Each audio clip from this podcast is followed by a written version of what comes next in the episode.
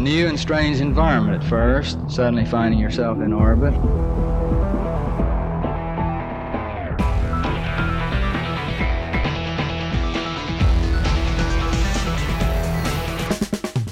Neville Andrew Mara, and this is Never Normal, a show about breaking free from the boring default plan and living life on your terms instead. My guest today has been celebrated by National Geographic and the California Outdoors Hall of Fame. When you hear about his travel and adventure accomplishments, you might think I'm describing Magellan or Lewis and Clark. Francis Tapon has hiked the Appalachian Trail, the Pacific Crest Trail, and in 2007, he became the first person to walk the 5,600 miles from Mexico to Canada and back to Mexico along the Continental Divide Trail. In addition to walking across America four times, Francis has walked across Spain twice and visited 120 countries in total.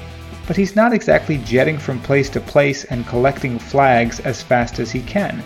In March 2013, Francis set off on a trip to explore Africa. He spent five and a half years doing just that, visiting all 54 African countries and climbing the tallest mountains in 50 of those countries. Francis, welcome to Never Normal. So nice to be here. Thank you so Uh, much. out of all the guests I've had so far, I think you you embody the never normal probably better than anybody else, and that's I think that's saying something.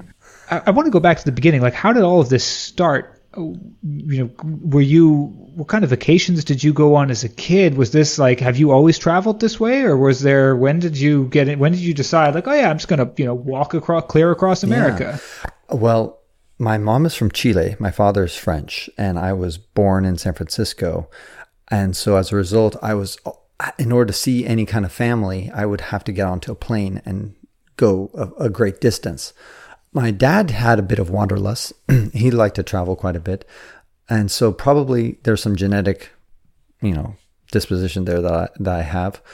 And um, so, yeah, so I think that's where it all started, perhaps. uh, one one kind of common theme in your travels is you sort of take the long route and and often walk right or hike how did that how did you decide or what what is there something about walking specifically that for you um is just like the preferred you know mode of transportation? Obviously you could you could get from point A to point B faster. Why do you choose to walk from something like Mexico to Canada and back? I've always been pretty athletic, and so I think part of it is just I enjoy the endorphins that come from doing exercise, and so I think that's one of the issues. Um, I really got into backpacking when I was like 30 years old, and my parents never really took me on any kind of camping trip or anything like that, so I can't really credit them for that. And but when I got into it, I was I think part of the walking experience is it's meditative. I mean, there's some people who meditate every day, which I don't. Uh, I probably should. I hear it's great. I just can't focus that well. But when you're walking, and especially back in the day before we had smartphones and little gadgets, you didn't have anything in your ears to distract you. So, I mean, you literally had nothing else to do except put one foot in front of the other and look around at the scenery. That was it. And so, there's something meditative about that. When you start, uh, uh, at, at, some people could get bored out of their mind for doing that, and I could understand that. Sometimes I got bored too, but just like I think people who go on meditation retreats or these silent retreats where they don't talk to anybody for a month or something like that, I think there's you, you break through a threshold sometimes. Not everybody does it, but they break through this point where they have some aha moments and they really start to really think about things that they hadn't thought about or think about things in a different perspective and you become never normal. Thank you. Um, I yeah, I, the the analogy to meditation is interesting because I think in both cases you either are or you learn to become comfortable with yourself. Right? We can it's very easy to sit in front of a computer or a smartphone these days and just fill yourself with distractions or, or just like, you know, information, read the news, check whatever's going on, just totally overstimulate yourself to the point where you're never really just like alone in a quiet place and, and dealing with your own thoughts, your own emotions. I can imagine when you're walking, there's got to be some days where it's just like you're basically just on the side of a road with not a lot of scenery and just going and there's really nothing there besides you and yourself. Right. Although I almost never did road walks, so there was I was always through the mountains. So usually the the the scenery was pretty stimulating. But when you're walking across, let's say deserts, there's about 700 miles of deserts in California, in Southern California. There's about another 700 miles of deserts in New Mexico. Deserts sometimes can have monotonous scenery although I love them, but anyway, sometimes they can. And so therefore you don't, it's kind of like walking on the side of a road where it's lack, a lack of stimulation. But again, it allows you to transport your mind somewhere else. And just in some ways, like for example, the opposite of that is when I was walking through a thousand kilometers of snow in Colorado. Then you're just so focused. I mean, you have to focus on every step because you're postholing. And for those who don't know what postholing means, it means that you step on kind of semi hard snow and your foot breaks through the snow and then you kind of get stuck. And so every single step is laborious. So you can't even see the fucking trail. And so that makes it very difficult. Um, and so therefore you have to be focused. You have to say, am I going north, east, west, south? What, which direction am I going to? Where could the trail be? And you're, you're, you're, you're just, you're very alert, uh, when you're hiking through snow versus hiking on a simple path that's in a desert that's clear and obvious. So anyway, so you go from these from these different types of extremes. Yeah, I, I can see that. I mean, even for me, like skiing, for example, there's times where it's just it's it's meditative in a, in the way that you're describing, where it's difficult enough that I'm just sort of forced to put away all these other thoughts and just focus on the one it like brings your full focus to bear on the one thing at hand. Because i know it's like you know either you you follow that line or you're going to wipe out on the way down. And so you've just got to like channel your entire focus to where you're going as opposed to you know th- that thing someone said in a meeting or you know you're worried about that exam next week or anything else that's not here and now. On your mexico canada mexico hike I read that you were hiking with a pack that weighed less than three kilos or less than six pounds in total. Is that right? That's right. Yeah, it's less than six and a half pounds. That's without food and water, though. So that's just gear.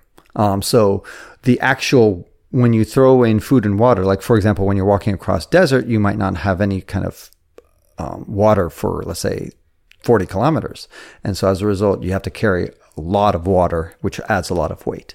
Um, so the actual weight of the pack with food and water would be at the maximum 15 kilograms, which is about 35 pounds maximum. I mean, that, that's when I was totally loaded with food and water, but that was very rare. The average weight of my pack was probably closer to 15 pounds or about seven kilograms. Now, I mean, when I think about you know travel, especially like going to an airport or something, and you know having a like a big suitcase packed full of stuff, most people run into the problem of uh, their suitcase is so heavy that they're like paying extra fees and things like that. And there, I mean, you were going for seven months, you know, no shelter, just you, uh, you know, hiking uh, and you were doing it with with. Le- well, I had a shelter. I had a tarp. Uh, no, you know, external like hotel or whatever. I mean, yes, um, what, whatever right, right, you right, had, you were carrying with you, and you were doing that with with under six pounds. Whereas, you know, people are taking a suitcase and they're struggling to get by with like a forty pound weight limit from an airline, for example. I'm really curious what goes. I mean, so so that and and they're only going for a weekend. And they're going for a weekend, and you're going for seven months through desert, mountain, snow, rain, and God knows what else. Um, so every mosquitoes, mosquitoes, um, every single you know ounce of weight that goes into that pack, I'm sure is is um, very carefully thought out. What would surprise a lot of people when they think about backpackers and mountaineers and that kind of stuff. They all, I got to bring a big knife. I think I had like a teeny tiny knife that was, you know, a, a few centimeters. I mean, it was, that was about it. Um, so that might surprise some people that I didn't bring like some honking knife to defend myself against the bears um, or whatever. But in general, uh, the other thing that's important, obviously, is your sleeping bag and uh, just a minimal amount of clothing. Now, I had a, a, sleeping bag that's made out of from a company called Jacks Are Better, and they and it's the letter R. So Jacks are better. I really like their sleeping bag because you can actually wear it as a serape. So it's basically it has a hole in the middle that that is attached with Velcro, and then you put it over your head and you wrap it around yourself. As a result, I didn't bring a parka, so that could surprise a lot of people, saying, "Wow, you went through the snow without even a jacket." I had like a teeny thin three ounce windbreaker. Um, and that was it. Well, the secret was that when I woke up in the morning, I got out of my sleeping bag and then wore my sleeping bag. And then the other secret to staying warm in the cold temperatures is just keep moving because your body generates a ton of heat just walking. And so as a result, as long as I kept moving, I would usually stay warm even in kind of uh, cold conditions. And is there anything anything else that you bring that would surprise, or that you do bring rather that would surprise people? Anything? Uh, do you bring any sort of entertainment with you? Anything? Uh, book or anything like that? I mean, it's such a small amount of weight that you're carrying. I imagine it doesn't leave a lot of room for anything other than the bare necessities. I did on the content, so I didn't bring any kind of entertainment on the Appalachian Trail or the Pacific Crest Trail, but on the Continental Divide Trail, I did eventually bring. I think a few, a couple months into the trip, I bought an, a little MP3 player. So it was a tiny little thing that I could store audiobooks or or that kind of stuff or podcasts. Um, I don't even know if podcasts exist back then, but definitely audiobooks existed. And uh, this was 2007. So I listened to that. Uh, until the batteries ran out. I just put in a double A battery because I couldn't have a way to recharge. So I would just carry a couple double A batteries with me. And that was my entertainment. Now, as far as books are concerned, in order to walk 35 miles a day, you don't have to walk fast, but you have to walk constantly. And so you're walking at a normal pace. Uh, one point, I remember this guy who's 60 years old passed me. I mean, I was walking, I wasn't walking very fast, but I was walking from sunrise to sunset. I would walk, you know, sometimes 14 hours a day, sometimes even more, 15. But as a result, you can put in the miles. So if you're walking only three miles an hour, you, you know, you just do the math, you can pump in 35 miles uh, just by walking constantly. I would walk while I eat. I walked while I brushed my tooth. My teeth. I even walked while I took a piss.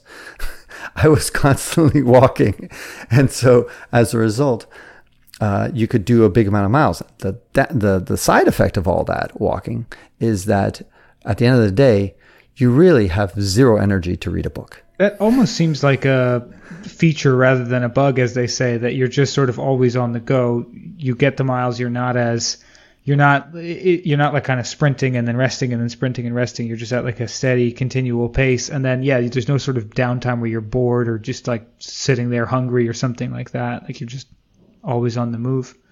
Is there anything that um, that other people who do these kind of like long distance or through hikes typically bring? You mentioned the knife, or that other people would maybe expect you to bring that you intentionally leave out that you just you know don't see as necessary.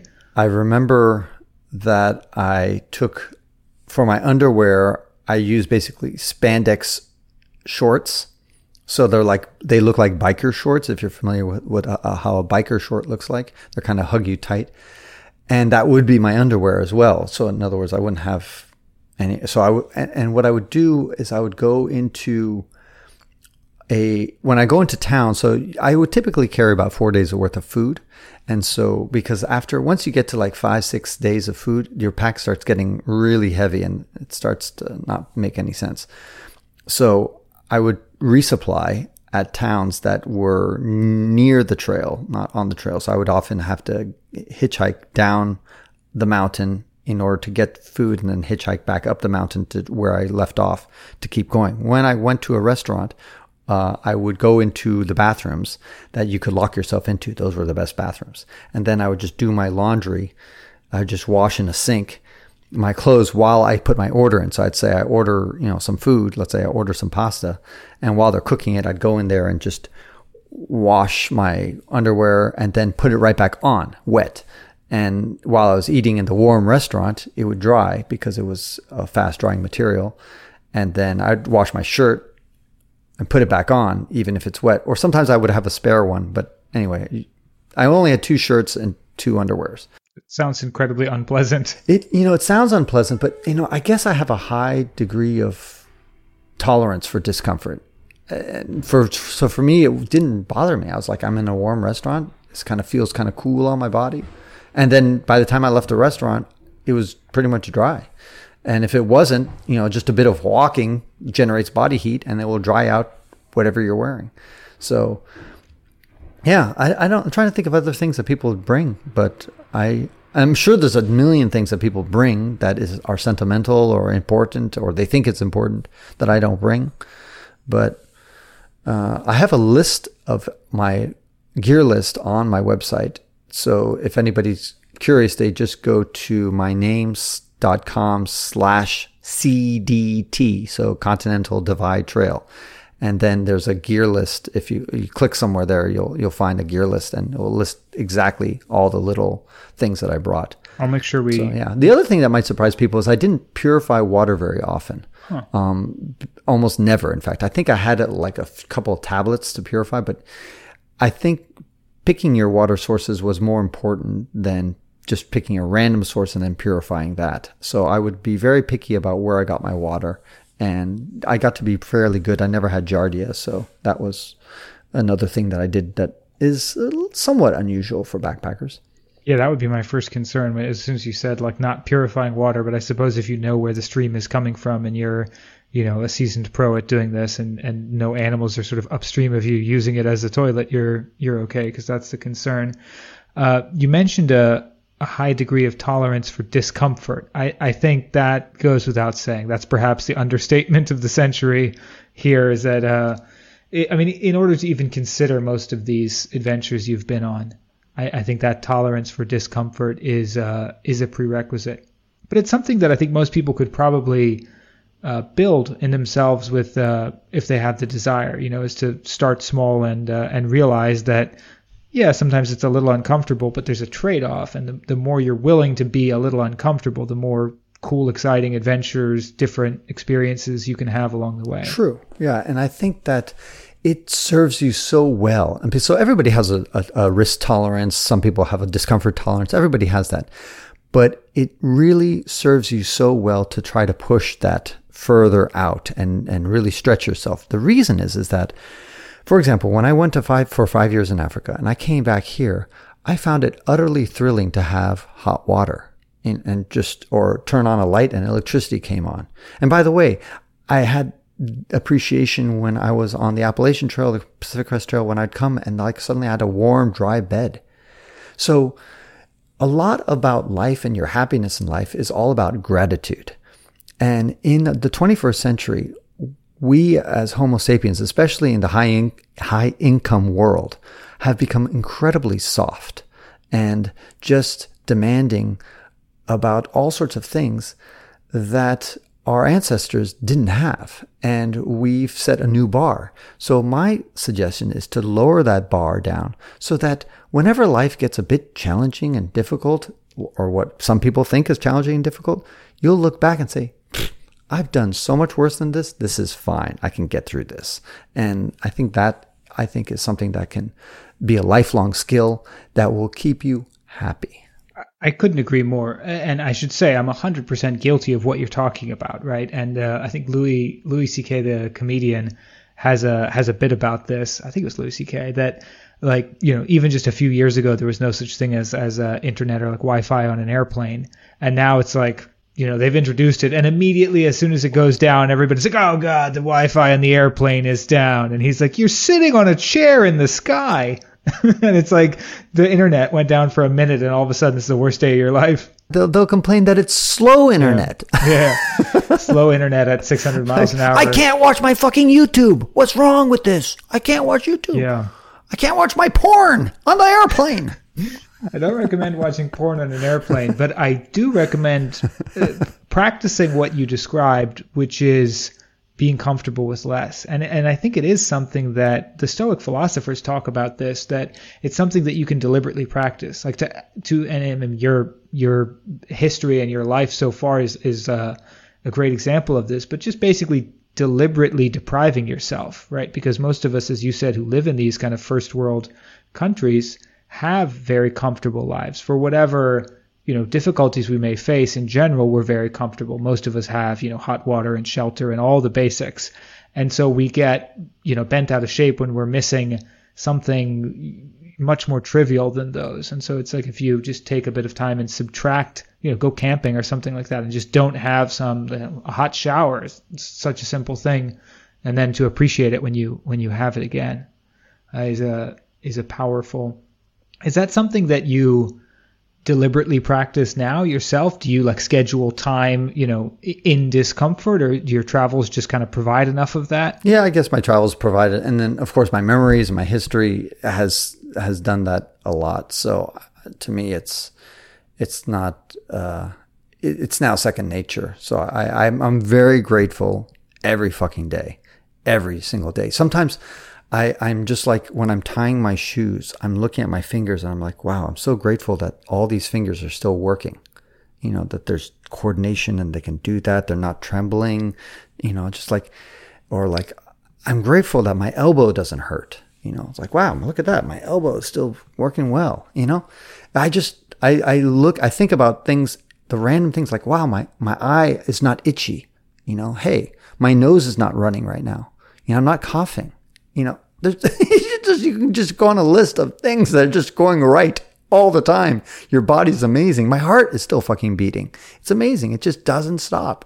And hey, these are all good things. And you just, it, as a result, you can just feel a lot better about everything. Absolutely. I mean, this is such an important topic. It's definitely a, a detour from from travel, but I think it's a great example of the kind of lesson that you can learn by, as we said, sort of depriving yourself. But I go out of my way to try to practice that gratitude and do exactly what you're talking about. Just take a moment to realize that, like, even if you have some small calamity in your life, like that, yeah, your heart is still beating. Just that alone as a baseline. Like, if that's if that's working, things are going okay. Like, it could be a lot worse. And um, having that as a routine in your day, or just like little checkpoints where you check in and you say to yourself, you know, is everything okay or not? My heart's beating. Still got two eyes. Not that you couldn't get by without those, but you know, little things like that. One of the most common ones you mentioned, uh, like your nose isn't running. I think for for almost all of us, whenever we get sick and you end up with like a stuffy nose or something, it's it's annoying. I mean, it's you know minor, but it's annoying when you can't breathe comfortably. And uh, as soon as it comes back, like we just sort of go back to normal once our we get over the cold or whatever. And it's so rare that we actually stop and say, like, thank God my nose is just like clear today. I can breathe normally. Right. While, yeah, while we're on the absolutely. subject of gratitude, just one other kind of uh, quick one I, I do myself is I try to, whenever I feel sort of like just even slightly annoyed, like, oh, I have to do this or I have to do that, I try to reframe it as I get to. So, like, my wife and I just had a, a baby a few months ago. And there's times where it's like, you know, you're busy with something and you realize, oh, I got to go change her diaper. Oh, I have to change her diaper. And it's by no, I mean, first of all, my wife does 99% of that. I really have no place to complain. But still, like you might have this thought in your mind where you're kind of busy doing something and, or you thought, you know, you're running late and you're like, oh no, no, I gotta have to change your diaper. And I just try to catch that thought as it comes up in my mind and switch it to, I get to change her diaper. I get to, because I have her, because she's here, because she's okay. But also just the simple things like, I have diapers. Like we have a stock of diapers. How much more annoying would this problem be if I didn't have any clean diapers right now? Or if diapers hadn't even been invented yet and I had to go wash some, you know, weird cloth or something just to like there's a million little things like that where you can just like all the way down the line just be like grateful for the fact that that you get to do something rather than you you have to do something. In many African villages that I visited, uh, the babies would just run around without any diapers whatsoever because they didn't have uh, they just have sand. You know, sometimes some some of the houses themselves are you know sand floors, um, or whatever. So if the baby pees or poops, it just drops, and and there always there's no kind of diaper rash because there's no diaper. um, and if they did have diapers, if they do wear them, you know, yeah, they it's cotton, and they have to hand wash every single diaper. Just then, that's how human civilization was for for uh, for ever until the last couple decades. yeah, yeah. I mean that that was everywhere. It's only this whole concept of diapers are are fairly recent. I, would love to uh, disposable diapers. Yeah, disposable diapers are what we think of now as a diaper, as opposed to yes, like the if you right. can think of like the cartoon baby with like the uh, the safety pin on the right. side, right? Because they had like a cloth thing and you had to pin right. it. Um, I'd love to kind of uh, pick up that as a as a topic though, not diapers, but you've spent time as we discussed in 54 different, all 54 African countries uh, over five and a half years. And you spent, uh, I mean, we could do the math five and a half years, 54 countries, but you spent, uh, let's say, a non trivial amount of time, like weeks in each country. You weren't just kind of Five weeks on average. five weeks on average in each country. So you really had a chance to get to know the lifestyle, the local people in each place, um, to see kind of like a, I mean, you were also climbing mountains. So to, to get in touch with some of the nature and all that, you weren't kind of flying in, buying a souvenir at the airport and heading to the next country. Yeah, I was always overland. I was always uh, I would drive places. Um, I had a car and a truck basically, and yeah, I never. I very very rarely took planes. Planes were mainly in order to get to the island nations. There's seven island nations, and so obviously you can't drive there.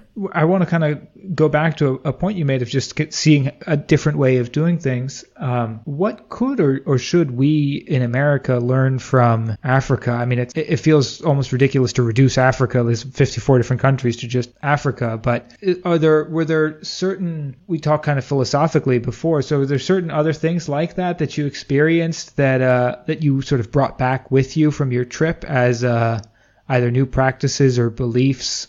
from from your travels? Well, I did bring back a you know one thing we talked about is just this gratitude thing, and so I, by all those experiences with Africans, I could realize like, wow, these guys are happier than many Americans, and yet they have a tenth of what the typical American may have, and so obviously a lot of this is in your mind, um, and I think the number one thing that I was impressed with perhaps among the Africans is their forgiveness.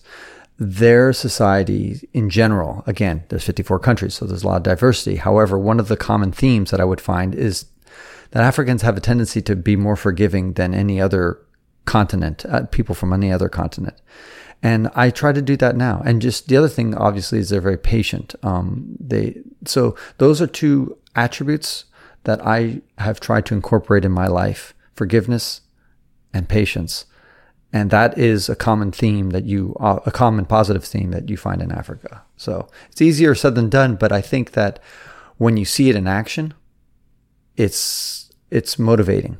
And there are some side effects to that. There's, it's a double-edged sword. When you, when a society is very forgiving, it can, it can encourage abuse of that forgiveness so that people might be more likely to do things that are either wrong or um, irresponsible because they know they'll be forgiven for their sin. Um, so that's the downside, but there's obviously many positives that come out of that as well. So that's I focus on the positive. And while you were on that trip, I'm not sure how about I think it was about halfway through, something else happened. you fell in love. When I was in Cameroon, which is a country in the middle of Africa, I met a woman named Rejoice, as in to celebrate. And Rejoice and I got married in Zambia, which near Victoria Falls. And then she traveled with me to about 32 African countries. So nearly half the trip I was alone, and nearly half the trip I was with Rejoice. It's a, an amazing story. I mean, I that like that that alone feels like a lot of your adventures feel like they could be turned into a movie, or uh, some of them have been turned into a book. Um, just just that though, just kind of falling in love in in Cameroon and uh, getting married in Zambia and continuing to travel together is another fairy tale. How did you decide to actually get married while traveling, as opposed to just kind of you know continuing the trip together and and maybe seeing where it goes? Part of it was practical. Um, the ironic thing is, neither of us were very excited to get married in the sense that you know, like we, it's just an institution. We're not like, you know, religious. She, she's not religious, which is, by the way, hyper rare in Africa. I think one in 10,000 people is not religious in Africa. So it's super, super rare. But, um, but what the problem with her is that she's from Cameroon and the Cameroon passport can go to only about 46 countries, I think, without a visa without a prior to getting to a visa and getting a visa is very difficult. And so if I'm not married to her, there's, it would be extremely difficult for her to travel within Africa. Very, very difficult. It was difficult even being married to me, even though we had the paperwork, even though we had the marriage, certificate, even though my name was on her passport. um, it's, it was still a challenge to get her into countries. And I often had to you know, slam my fist on the table and say, "Come on, guys, I want to bring my wife to Ethiopia. Why can't you know? I'm not going to just leave her behind. You know, we're traveling over land, as one does, and yeah. uh, it was upsetting for her to think that here she is, an African who cannot visit her own continent, and here I am, a non-African from another continent, and yet I have no problems just going everywhere, and they throw me visas, you know, easily. So it's an unfortunate uh, situation that Africa has been improving, but that's one practical reason why we said, okay, if I want to be with this lady, and certainly I knew that if I want to travel with her outside of Africa, then it's completely difficult. You know, let you know, forget about coming to America. You know, she's just it would just not work. So I had to face a decision. Like either I marry her or I say goodbye. That's that was that was the option um, because you know girlfriend boyfriend just not going to work. So I said, okay, well I'm a you know I'm 46 years old. I've never been married in my life. Let's give it a go. so yeah, so it took me a while to find that that the woman I was willing to marry, and and she was it. In so Cameroon, that's, that's amazing. I, I love that story. Congratulations uh, to you and Rejoice. A little bit belated, but thank you. So now it's been almost five years practically since I first met her. I come from a, a sort of mixed cultural background like yourself. You said you're uh, French and Chilean. I'm uh, half Irish and half Indian, uh, living in Spain at the moment, but I grew up in the U.S. and uh, my wife is Russian. So we've got a lot of kind of cultural influences swimming around in our family and and yours as well. How how has that gone over the first you know almost five years now? Have there been any sort of major cultural clashes? Any um, any things that you've sort of discovered where you kind of take it for granted that there's a certain way of doing something and that's just not a, a universal thing? You know, it's funny because we sometimes joke, Rejoice and I joke that I'm more African than she is, and she's more American than I am. uh, she's so as a result, our sometimes our, our clashes have to do with I'm more easygoing than she is, which is a classic African trait. And she's more like a little Nazi and like, you know, let's do things this way, this way, plan, plan things out.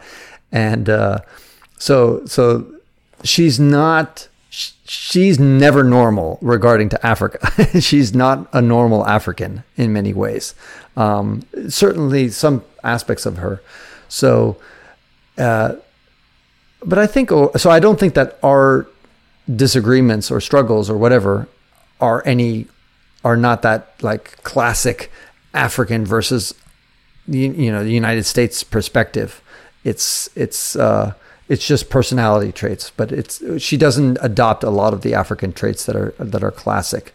Um, so in that sense, we're we're kind of different. But I do predict, by the way, that Neville, your your baby, your child, is going to be a very interesting creature when she grows up. I'm curious to ask more, but but slightly afraid. I, just a quick side note, though, I will say um, no, because because of your multicultural background. In other words, I think that that in itself is going to be, it. You know, I think that, and of course, you and I are biased because we're multicultural, but I just think that when uh, children are exposed at an early age to many different cultures, they're much more likely to be a world citizen.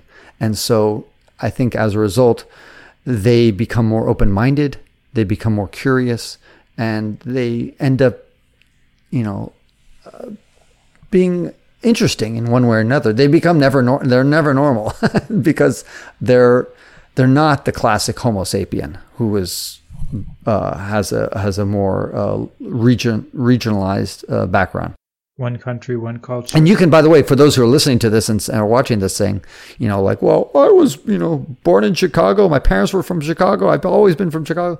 Well, you can still cultivate that. You know, it's not like, you know, it's just that your daughter is spoiled. She she got lucky, and I got spoiled. You got spoiled. We all got spoiled just because we were born into this environment. When you and I didn't do anything to deserve this. So uh, we're just lucky. Yeah, digging into that a little bit more. Uh, it was actually Tim Ferriss was talking about this in a podcast episode, uh, not in in the context of being multicultural, but more in the sense of him. Uh, I think he studied abroad in Japan, and it's something that I'd always felt, but I hadn't quite put into words until I heard him say it. And it's basically this idea that when you're exposed to another culture early on, it's not that one culture is better than the other or anything like that, but more that seeing two different ways of doing things sort of flips a switch in your mind that like there isn't one sort of normal way or there isn't only one way. And I certainly had that in my house growing up. There was like, you know, my dad does something one way, my mom does something a different way. It wasn't necessarily a clash, but even just like you know religions holidays um, we all spoke english as a first language so it wasn't a linguistic thing but it's just various kind of little cultural elements where I saw that there were there were different ways you could do it, and again, neither one was presented as right or wrong, and so that sort of gave me this ability to just pick and choose and and later on in life it was like oh well there's not only these two cultures right? So as you travel and see more of the world you can be like oh i really like the way they design bathrooms in japan. I really like the way that you know uh, in spain they prioritize family and conversation and this idea of like the sobremesa after you eat and like just sitting and talking and not always being in a rush and just you know not seeing that okay well in my country we do things a certain way and that's normal and everything else is you know maybe interesting on vacation whereas like i'm i feel like i'm just kind of collecting these various uh, little you know bits and pieces from around the world as almost like cultural souvenirs. Right that's what that's exactly that's a good way of putting it. And we try to incorporate that in our everyday life. I think it's that's some that's the purpose of my travels is that i'm trying to pick up a lot of cultural souvenirs and trying to grab the best of humanity. But when people talk about this idea of like cultural appropriation, it, it never made any sense to me because it's like culture is not like a fixed thing that one person owns. We're all we're all borrowing and learning from each other anyway. Like there's there's there's no thing that you can find in any culture. Like you know, the entire Japanese culture has elements of Chinese culture that they borrowed at some point and became normal for them. It's it's not a coincidence. Yeah, and vice versa. Yeah, absolutely. It's not a coincidence that like ramen and lamien and uh, if you go to like um, I don't know Uzbekistan or something and you find lagman, like they're all noodle dishes that have sort of similar names. Like, yeah, that's not a coincidence. We've all been borrowing and learning from each other for as long as we've all been humans and and yet like suddenly there's this idea that like oh no no if you wear the you know the typical dress of that person or that culture like that's not allowed you mentioned that that's kind of the inspiration for your travels and we first got connected when I when I read your book, The Hidden Europe, and, and the subtitle is "What Eastern Europeans Can Teach Us." And it's been, um, I think, ten years since the book was first published. I know you're working on a on an updated 10th anniversary edition, but I'd love to just uh, dig into that subtitle a little bit. What can Eastern Europeans teach us? Yeah. Um, they have a tremendous amount of grit, that's for sure. I mean, I think it comes from their historical background of the 20th century, which was really, really rough. I mean, one of the roughest places to be on the planet in the 20th century was Eastern Europe. They suffered through two wars. Um, they went, you know, the Nazis stormed in, the Soviets stormed in. um, it was, uh, it was, uh, it was, uh, is, and as a result, I think that that there's no way that that could not have an impact on you as uh, as your culture. It, it, will that will seep into your DNA somehow, and so as a result, I think that that's one thing that uh, is a common thread that Eastern Europeans uh, have. It's it's it's a land of uh, of incredible grit and people who are you know also the weather itself. I mean, you're sitting in Spain, I'm sitting here in California, mm-hmm. but Eastern Europe, the weather, especially in the winter, is often quite challenging. So all that stuff kind of hardens you up and toughens you up, and I think that that's something that uh, is is good because again, it goes back to what I was saying before. You know, I think that we as a species have become very soft in the 21st century. That's something kind of surprising that I learned on my on my travels as well. This idea of I mean, it, it almost sounds cliched, like you know, you go to Russia and you think about you know winter being important, but I think just in, in certain cultures overall, the cultures that have kind of strong seasons and especially harsh winters, the the degree to which like preparing for winter, right, with, with the Game of Thrones, like winter is coming, um, the degree to which that's impacted the culture over the years, in in some kind of predictable ways, but also in some that I, I didn't realize till much later. Like I was traveling in Southeast Asia and places like Vietnam and Indonesia. And it's basically like there are seasons, but the seasons are like the wet season and the dry season and the burning season. They're not, you know, like fierce winter and then summer. And so things like something as simple as like, you know, fruit, let's say, you can pull a mango off a tree kind of most times of the year. So you're basically never going to starve to death. Like there are other concerns, but you're just, you're, you're not going to, um, end up in like this harsh winter where there's nothing growing. And that just creates, I think, a different set of priorities. Those are the, the cultures and the countries that end up being more chilled out, less anxious about the future, less people on like anti-anxiety medication. Again, other other challenges that they have. And then you go to places that have harsh winters and they're much more like we got to prepare for the future, we need to plan, we stick to a schedule because I think at some point you know, in, in cultural memory is this idea that if you don't do those things, winter is going to come and you're not going to be prepared and you will have nothing to eat or you will have no shelter and you will freeze or starve. and you see that's certainly the case in Africa. And, and there's a, there's a, a compounding effect because in much of Africa, it's so debilitatingly hot that you really feel lethargic a lot of the day and you just have no energy and no desire to move your ass off. And yeah, there's a mango right there sitting on a tree. You just pull a it. There's abundant wildlife uh, through much of African history. So life flourishes in much of Africa and it's not a harsh environment. And the weather is the harsh part, but it's, but instead of like making you hunker down and like hurry and work like crazy, it makes you just want to sit down and just sit underneath a tree, which is what much of the continent does. Much of the time, you're just sitting. You see men just sitting in, underneath a tree, just talking.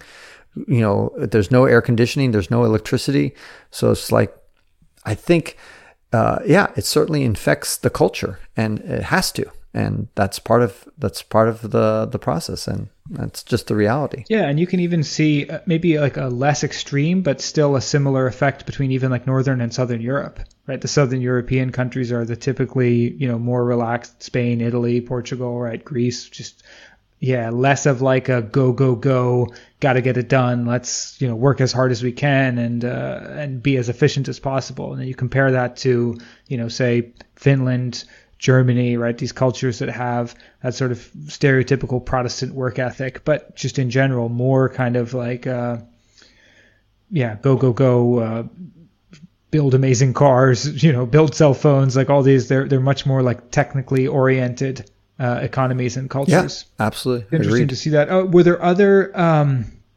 takeaways that you had from Eastern Europe? Were there, I mean, again, you, you subtitled the book, What Eastern Europeans Can Teach Us. Uh, how else did your years of travel through the region kind of affect you or change your mindset? It made me think a lot about history. Uh, when you get into casual conversations with Europeans in general, they bring up history a lot more than Americans do. Americans have a short term history. We even had a president who said, I think it was Truman, who said history is bunk. Um, in other words, like BS. Um, and so our and and there's some pros and cons to all this. Uh, it, there's some advantages to knowing your history and to thinking about it and knowing your origins and all that kind of stuff. At the other time, you can be get swamped by it and let it rule your life and to and give you inflexibility. So I'm not suggesting one or the other, but it really uh, I found it fascinating how much Europeans more than I think I don't know any other continent, but certainly I, I'm, I'm imagine that I haven't been to China yet. I haven't been to India yet. They have a very long, rich written history. So my guess is that they're also kind of obsessed with history. But um, in other cultures like Latin America and and Africa uh, and and the United States, uh, you, you just don't see that. So the Americas and Amer- and Africa are just not as history focused as the European continent and probably the the Asian the rest of the Asian continent as well. So uh, there's some pros and cons to both of that, but I just found that fascinating, and I think it's something that it's ideally you learn from it, you watch history, you understand it, but you don't let it rule your life and get obsessed with it. It's a clever balance. Yeah, there's a um, there's a fantastic book. It's a bit academic, but I, I really enjoyed it. It's uh, it's called The Time Paradox, and it's um, going to forget the both authors' names, but uh, one of them is um, Dr. Professor Zimbardo, who did the w- one of the famous sociology experiments right back in, in Stanford in the I think it was like the 60s or 70s. but they they talk a lot about the different time perspectives that we all have like are we more history focused or more future focused or you know more sort of in the present moment and there's no one perfect orientation like if you're all present focused right you're not building for the future and saving up for winter and and if you're you know stuck in the past maybe you have depression so there isn't so much a right or wrong but i think we often um, you know we don't we don't realize that we are sort of oriented one way and that's not maybe the only option. And a lot of it, as we've been discussing, is actually cultural. One of the things that struck me is this idea that, like, as Americans, I think we're very future focused and we sort of always see that tomorrow is potentially better. You know, these days there's that maybe is like crumbling a little bit, and I, I hope that's only a short-term effect where where people have started to get a little bit more pessimistic. But for most of, of I think both of our lifetimes, if you were to ask the average American person, will life in general be better, say, 10 years from now than today? The answer has almost always invariably in America been yes. In the world, in fact, I mean. And that's, well, I don't know that that's true for other cultures, though. That's that's the thing. Like when you talk about Eastern Europe, I oh, think right. there's, a, there's a fatalistic sense no. in a lot of countries where. Yeah. But, but I think that that's, yeah, you're right about that. I mean, because some of them have shrunken in size and, you know, they have this, this, yes, there's ups and downs. But I'm just saying in, in the, in over centuries, should I say, generally things have gotten better almost everywhere. But I know what you're saying. You're talking about um, in a smaller uh, thing. America has pretty much gone uphill the entire time, and we've never had a really, real down downward uh, spiral like uh, certain countries like Poland. You know, just disappeared from the entire map for 123 years. Um, a lot of the Baltic countries just gone after 20 years. Um, they got sucked up in the Soviet Union and on and on. So they had much more severe ups and downs. And so that sense, yeah, absolutely. I agree with you. I, I like this.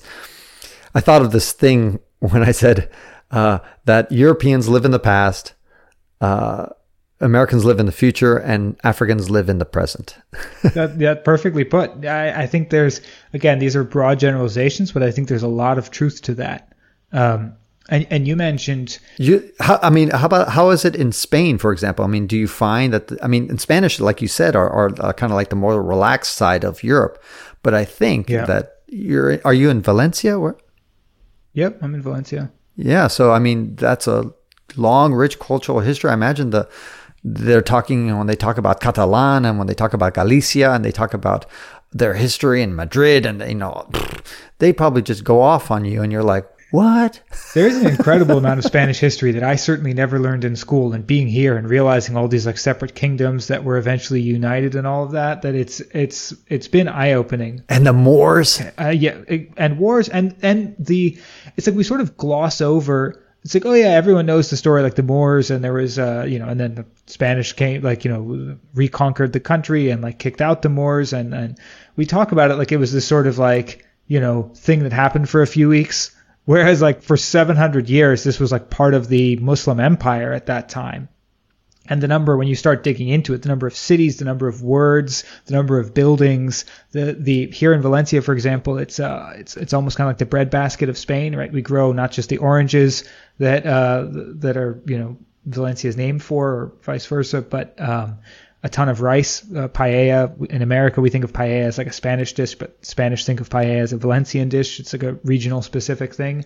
All the rice for that grows here, just like on the outskirts of the city. There's these giant like rice paddies. Looks like you're in like Bali or something like that. Uh, if you just go just even like a tiny bit outside the city, it's very um, uh, there's a lot of agriculture and all kinds of fruits and things. And reading the history of Spain, like that that was brought that technology of irrigation and the and turning this into like the breadbasket was brought by the Arabs or the North Africans rather uh, who came and, and conquered and, and ran this area for 700 years. But for us it's just like oh yeah, yeah there was some period where the, you know the Moors were there.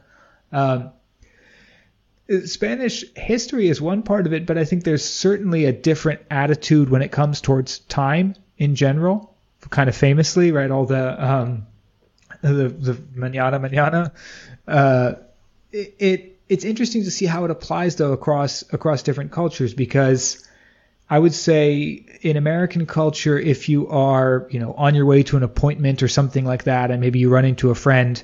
Um, the fact that you have a scheduled event like takes precedence without question right? That you you need to go somewhere and that's your priority. Whereas here, uh, if you if you you know run into someone at the grocery store or you happen to know the clerk or you know two people meet each other on the street those are often long conversations where people just happen to bump into each other and then just talk for like 20 minutes. And the fact that someone's got an appointment or there's someone waiting in line at the hair salon or whatever it doesn't matter. Like the the more important thing is keeping that connection going and like not um like not being rude to the other person by by sort of being curt or short with them. And uh, and the the fact that there's an appointment well whatever. If we're 15 minutes late it's it's not the end of the world. I don't want to upset grandma by not acknowledging her when I bump into her on the street just because I'm running late to something. And that's big. That's a very pop- popular thing to do in Africa even more so they take it to another level.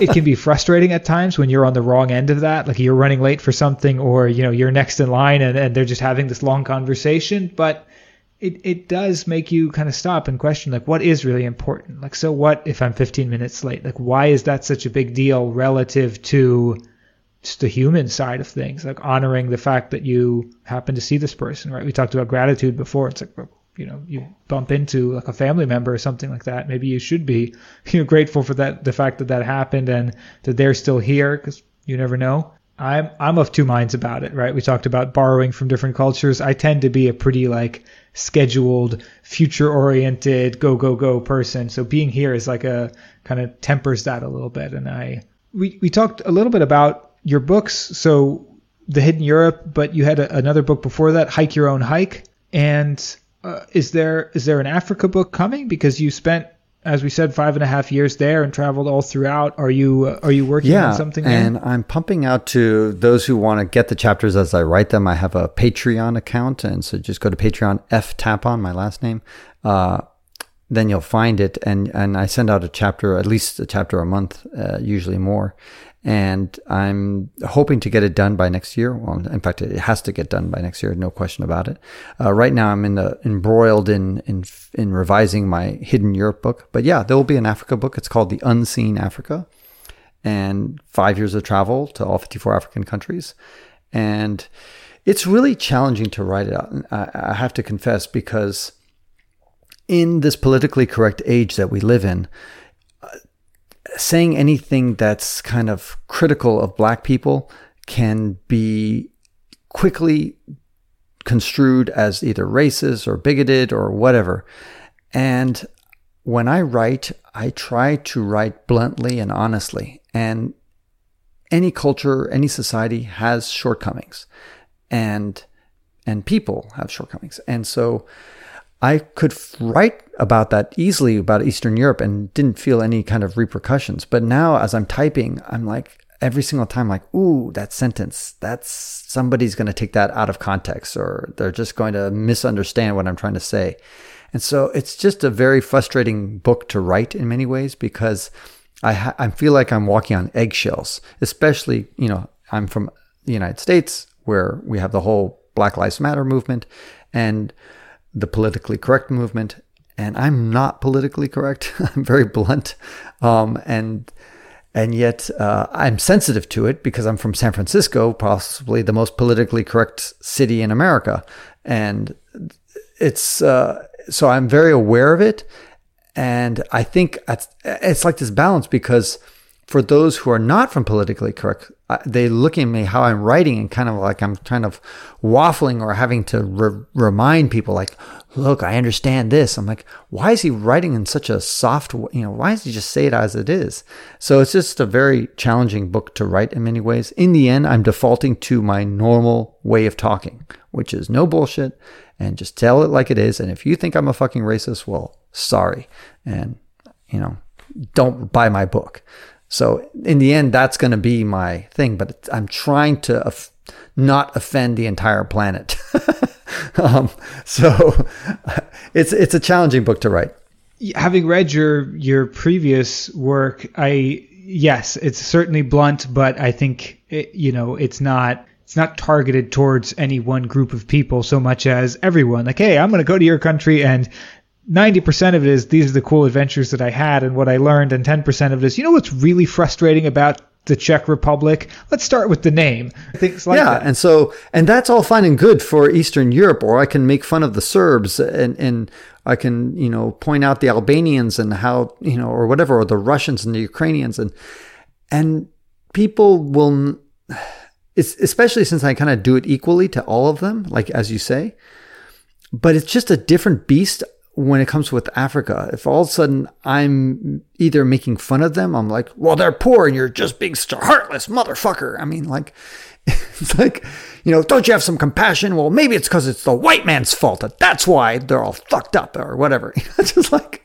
it's, it's it's a much trickier thing. You, if you if you just if I wrote the Hidden Europe and just replaced it with African country names, uh, I would just get so much shit for it. And in fact, that's probably what I'm going to do. I mean, it's just, I'm sorry, but that's, you know, I just think it, it, it's something that needs to be, I have a unique perspective. I'm not normal and I just gotta let it hang out. yeah. And I think the fact that you've been to so many countries, as you said, gives you that, that unique perspective and, uh, and sort of enables you to make those comparisons. Cause I, I don't want to put words in your mouth, but the way it comes across to me is not, I'm better than you, here's why, but rather every place in the world has its idiosyncrasies and it's fun and interesting to tease them out and sort of look at them as we've been doing in this conversation, right? It's just that no one's here to say that like Spain is necessarily better or worse than any other country in Europe, but it is different in this in this particular way, and that's fascinating. Right. And and people are fine with stereotypes of African countries as long as they're positive stereotypes.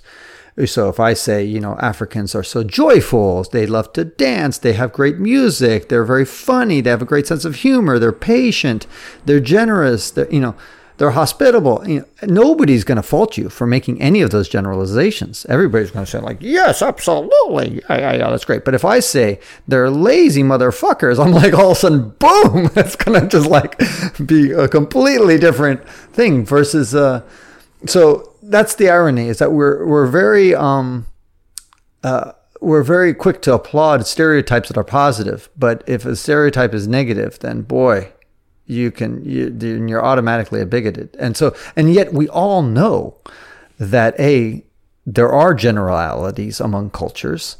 There's generalities between men and women. There's generalities between a teenager or what a teenager's like. Uh, there's generalities for every fucking thing under the sun. And that's just reality. And generalities can be positive and they can be.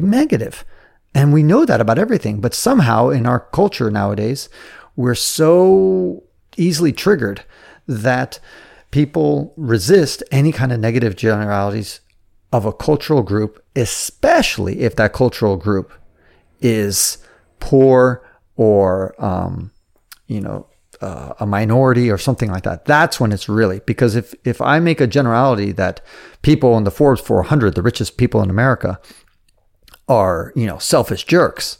If I make that negative, well, it's fine because they're rich white men, so we can go ahead and insult them as much as we want.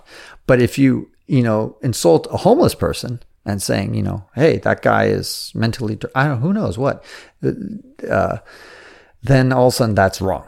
So eh, it just it it's it's it's a frustrating world that we live in in that sense. Uh, I think there's some many benefits to being culturally sensitive and and and sensitive to groups that have been persecuted, but at the same time, uh, I think we're often going overboard to the point where we're shouting out debate and discussion and we're um, quickly resorting to name calling in order to try to humiliate whatever person is trying to make a relatively balanced or objective comment, or at least stir discussion in a kind of non hostile way. And no matter how delicately you try to put things, uh, there's there's a uh, an army of people on the internet who try to twist that and, and cancel make you, you seem yeah, like I mean, a demon. I think we have freedom of speech, and and and we sort of talk about it in this kind of, um, like like we all respect it as this really important right, but we forget that you don't need freedom of speech to say kind of you know things that everyone agrees with. You only need freedom of speech if you're going to say things that are potentially you know inflammatory or that not everyone's going to agree with or that put you in the minority or put you against the people in power or whatever. And so you know, another reader, myself even, we may not agree with everything that you say, but I think the fact that you, you know, you should have the right to say that and have your opinion and put that out there. And then, yeah, let us debate it. Let us consider it. Let us say, hey, this Francis guy wrote this thing and he's wrong and here's why, or I agree with him, or he has this take on Malawi and I think he's totally off base. You know, I lived in Malawi for 30 years and here's what I think about it. But if you can't even make the original point, then we can't have that discussion. If we can only, you know, if we can only say certain things about certain people or certain places, then I think that's that's even more dangerous because those opinions are still there they're just hidden and we can't discuss them which is you know not not where we want to be again most importantly i think you're in your particular case right you're you're even handed with you know here's what's wrong with your country gets applied to many different countries as you travel the world. What about back home in America? Are there things that you know a lot of us who do long-term travel, like this this idea of reverse culture shock, gets discussed, right? Where we spend a lot of time away from home. In your case, you spent five and a half years in Africa and then came back to America. Were there certain things that uh, I'm sure there were comforts and stuff that were nice to get used to again, but were there other elements where you're like, this is crazy. What's wrong with these people? Why do they do it this way? Being back in the U.S. Yeah, there's probably. Yeah, no, it, it, there are things. I mean, I suppose I saw a lot more things better through the eyes of my wife because uh, she comes from the Sahara Desert and of you know a place that that has no electricity, no running water. Uh, she had to get her, she had to walk, uh, you know, a good distance to get water from a well and she comes to America and she's just surprised by the amount of go, go, go, go, go, go, go, go, go mentality they have. And you yourself confess that you kind of suffer from that as well. And I certainly do too, because we, you and I grew up in this kind of go, go, go environment. And I don't necessarily say it's a bad thing. It's just a characteristic. Uh, it's just uh, a feature. And there's some benefits to it. Obviously, we're a very productive society. We've you know come up with all sorts of inventions and and uh, and and we've developed medicines and we've developed uh, agricultural techniques to feed uh, nearly eight billion people. You know, these are all good things, and there's uh, there's a, the downside is you know it's a double edged sword. So we have a society that can be sometimes uh, so future focused or at best it's present focus that you know we just we just don't have time to kind of sometimes slow down and, and, smell the roses which goes way back to the beginning of our conversation which is walking hiking in the wilderness without any kind of connection to technology.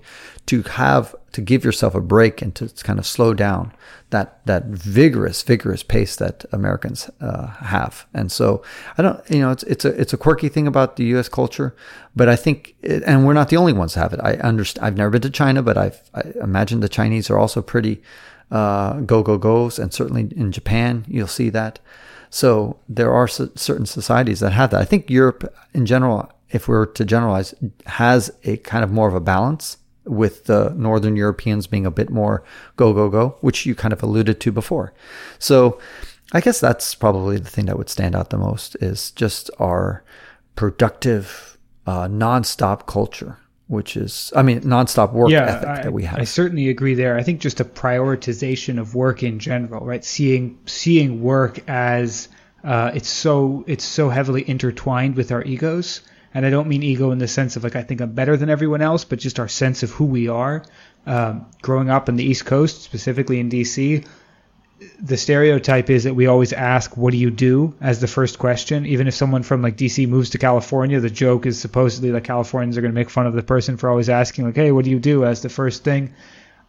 Not only am I guilty of that, or was I guilty of that growing up, but the idea that that wouldn't be your first question right? Didn't even like occur to me that, that like you would ask that, and obviously not as like a 10 year old, but as like a 25 year old, for example, where everybody's so career and status driven on the East Coast.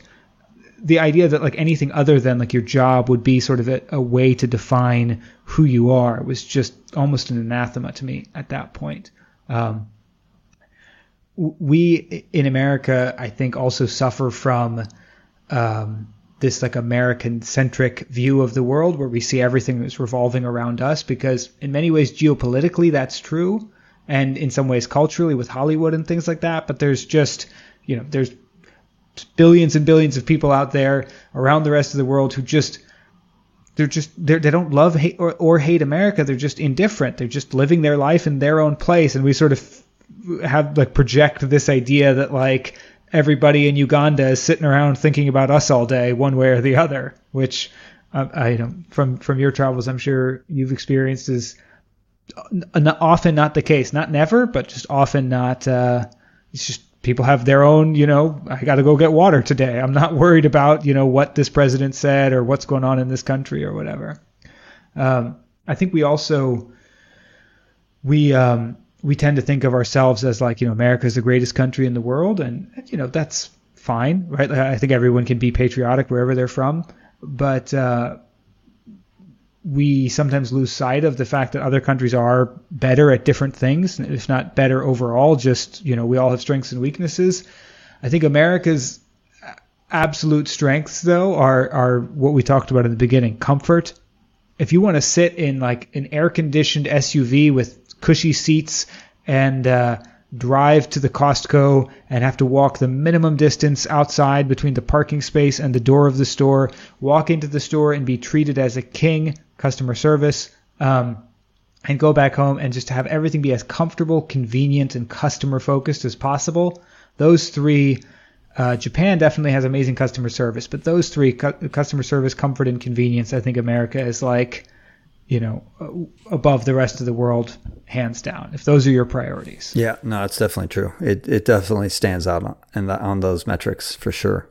Uh, it, it you know it amazes Rejoice, for example, that you know you can buy something and then return it uh, even though you've used it. It's just like in africa when you buy something even if you re- try to return it new in the box shrink wrapped they'll still say like nope you bought it. You keep it. Yep. that that is a definite difference with i think most of the world although our american sort of corporate culture is certainly spreading and you see more and more of that sort of costco style to use the same example around the world um, I think we're we're close to wrapping up, but I, I would be remiss if I didn't ask uh, what's next. I mean, we talked about all the crazy adventures that you've had so far, and, and I know you're working on the Unseen Africa book, but where do you go from the here? The Middle East and West Asia, so West and Central Asia, should I say, is my next trip. Uh, that's my big uh, project that I, unfortunately, right now because of COVID 19, I'm a bit uh, unable to travel. And also, I want to finish my book. So I should have finished my book by now. But anyway, that's another story. But the trip is to go from Pakistan all the way out to Israel and see all the stans in between and the whole Gulf states, see all that. There's roughly 25 countries in that region. And I'm, you know, basically diving into the heart of Islam because that's the, the kind of the shared thread throughout all those countries. And after that would be going to East Asia. So to go from India all the way out to, you know, the Philippines and, and Japan and that kind of stuff. So, and that would include Siberia, I suppose, and Mongolia and Southeast Asia. And then the third big trip would be to buy a boat and go to the islands, specifically the, the Oceania, so all the Pacific Ocean islands, including Australia and New Zealand.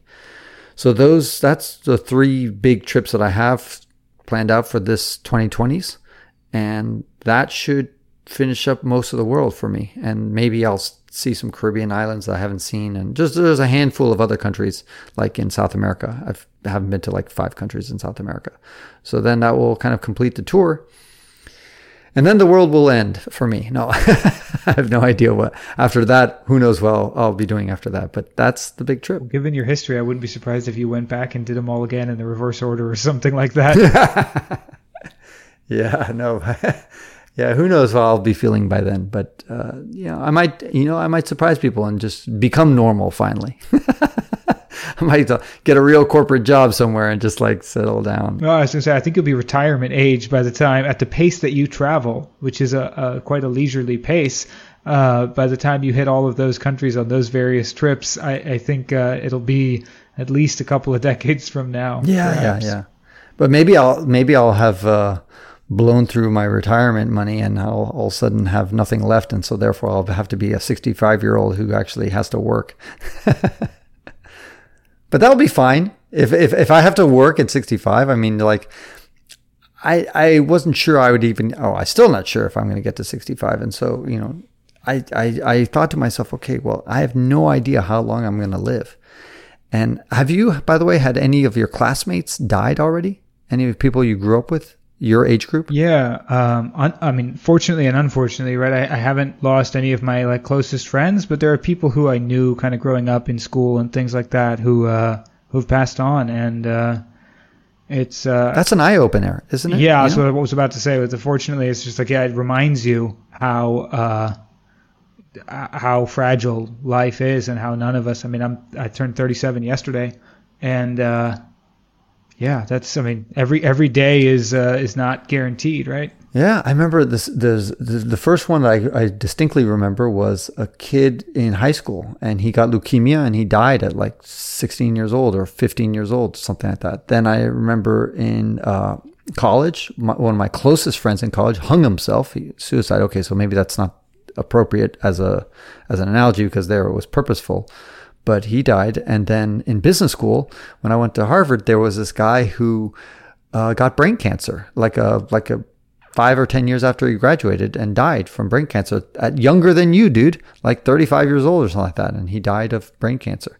Um, and just things like that happen, and let alone you know the, the random accidents and things like that. It's it's that's what I think motivates me to um, you know live the richest life that I can live now and you know project maybe no more than 5 years in the future because you may not get 5 years. You may not even get 5 hours.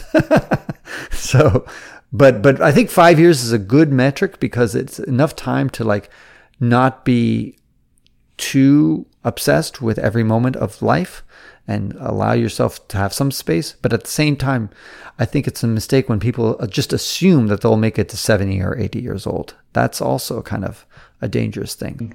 I'm going to uh, leave your audience with one final uh, thought uh, regarding because your podcast is called Never Normal.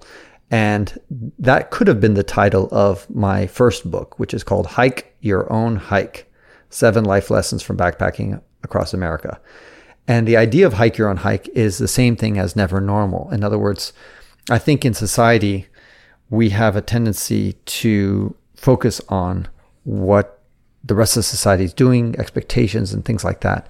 And the idea of hiking your own hike, it's a phrase that we use on the Appalachian Trail, which is listen to what other people think about or what they're doing, that kind of stuff. Get advice, but ultimately listen to your soul, uh, listen to your values, and don't deny them so that you hike the way you want to hike.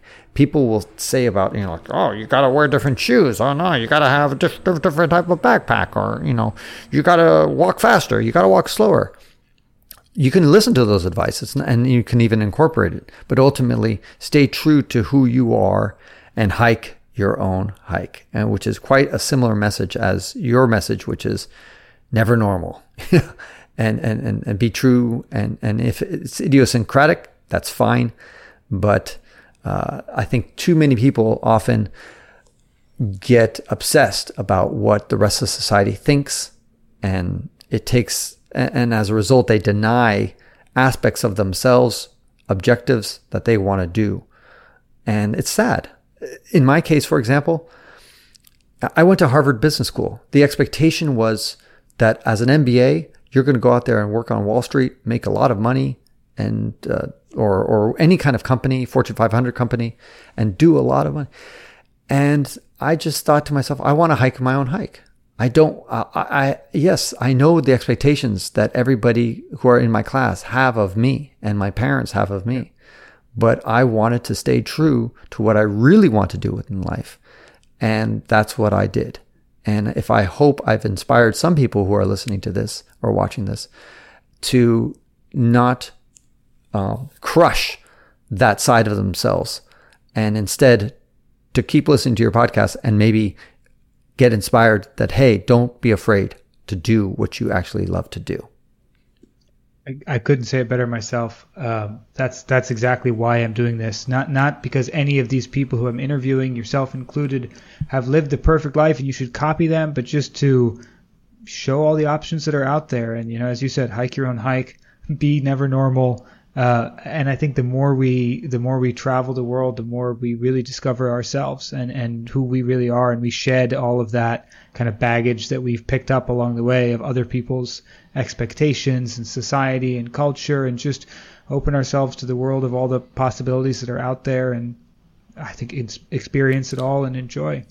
Francis, thank you so much for coming on and, and sharing that message and, and telling us some of the lessons and stories uh, from your travels.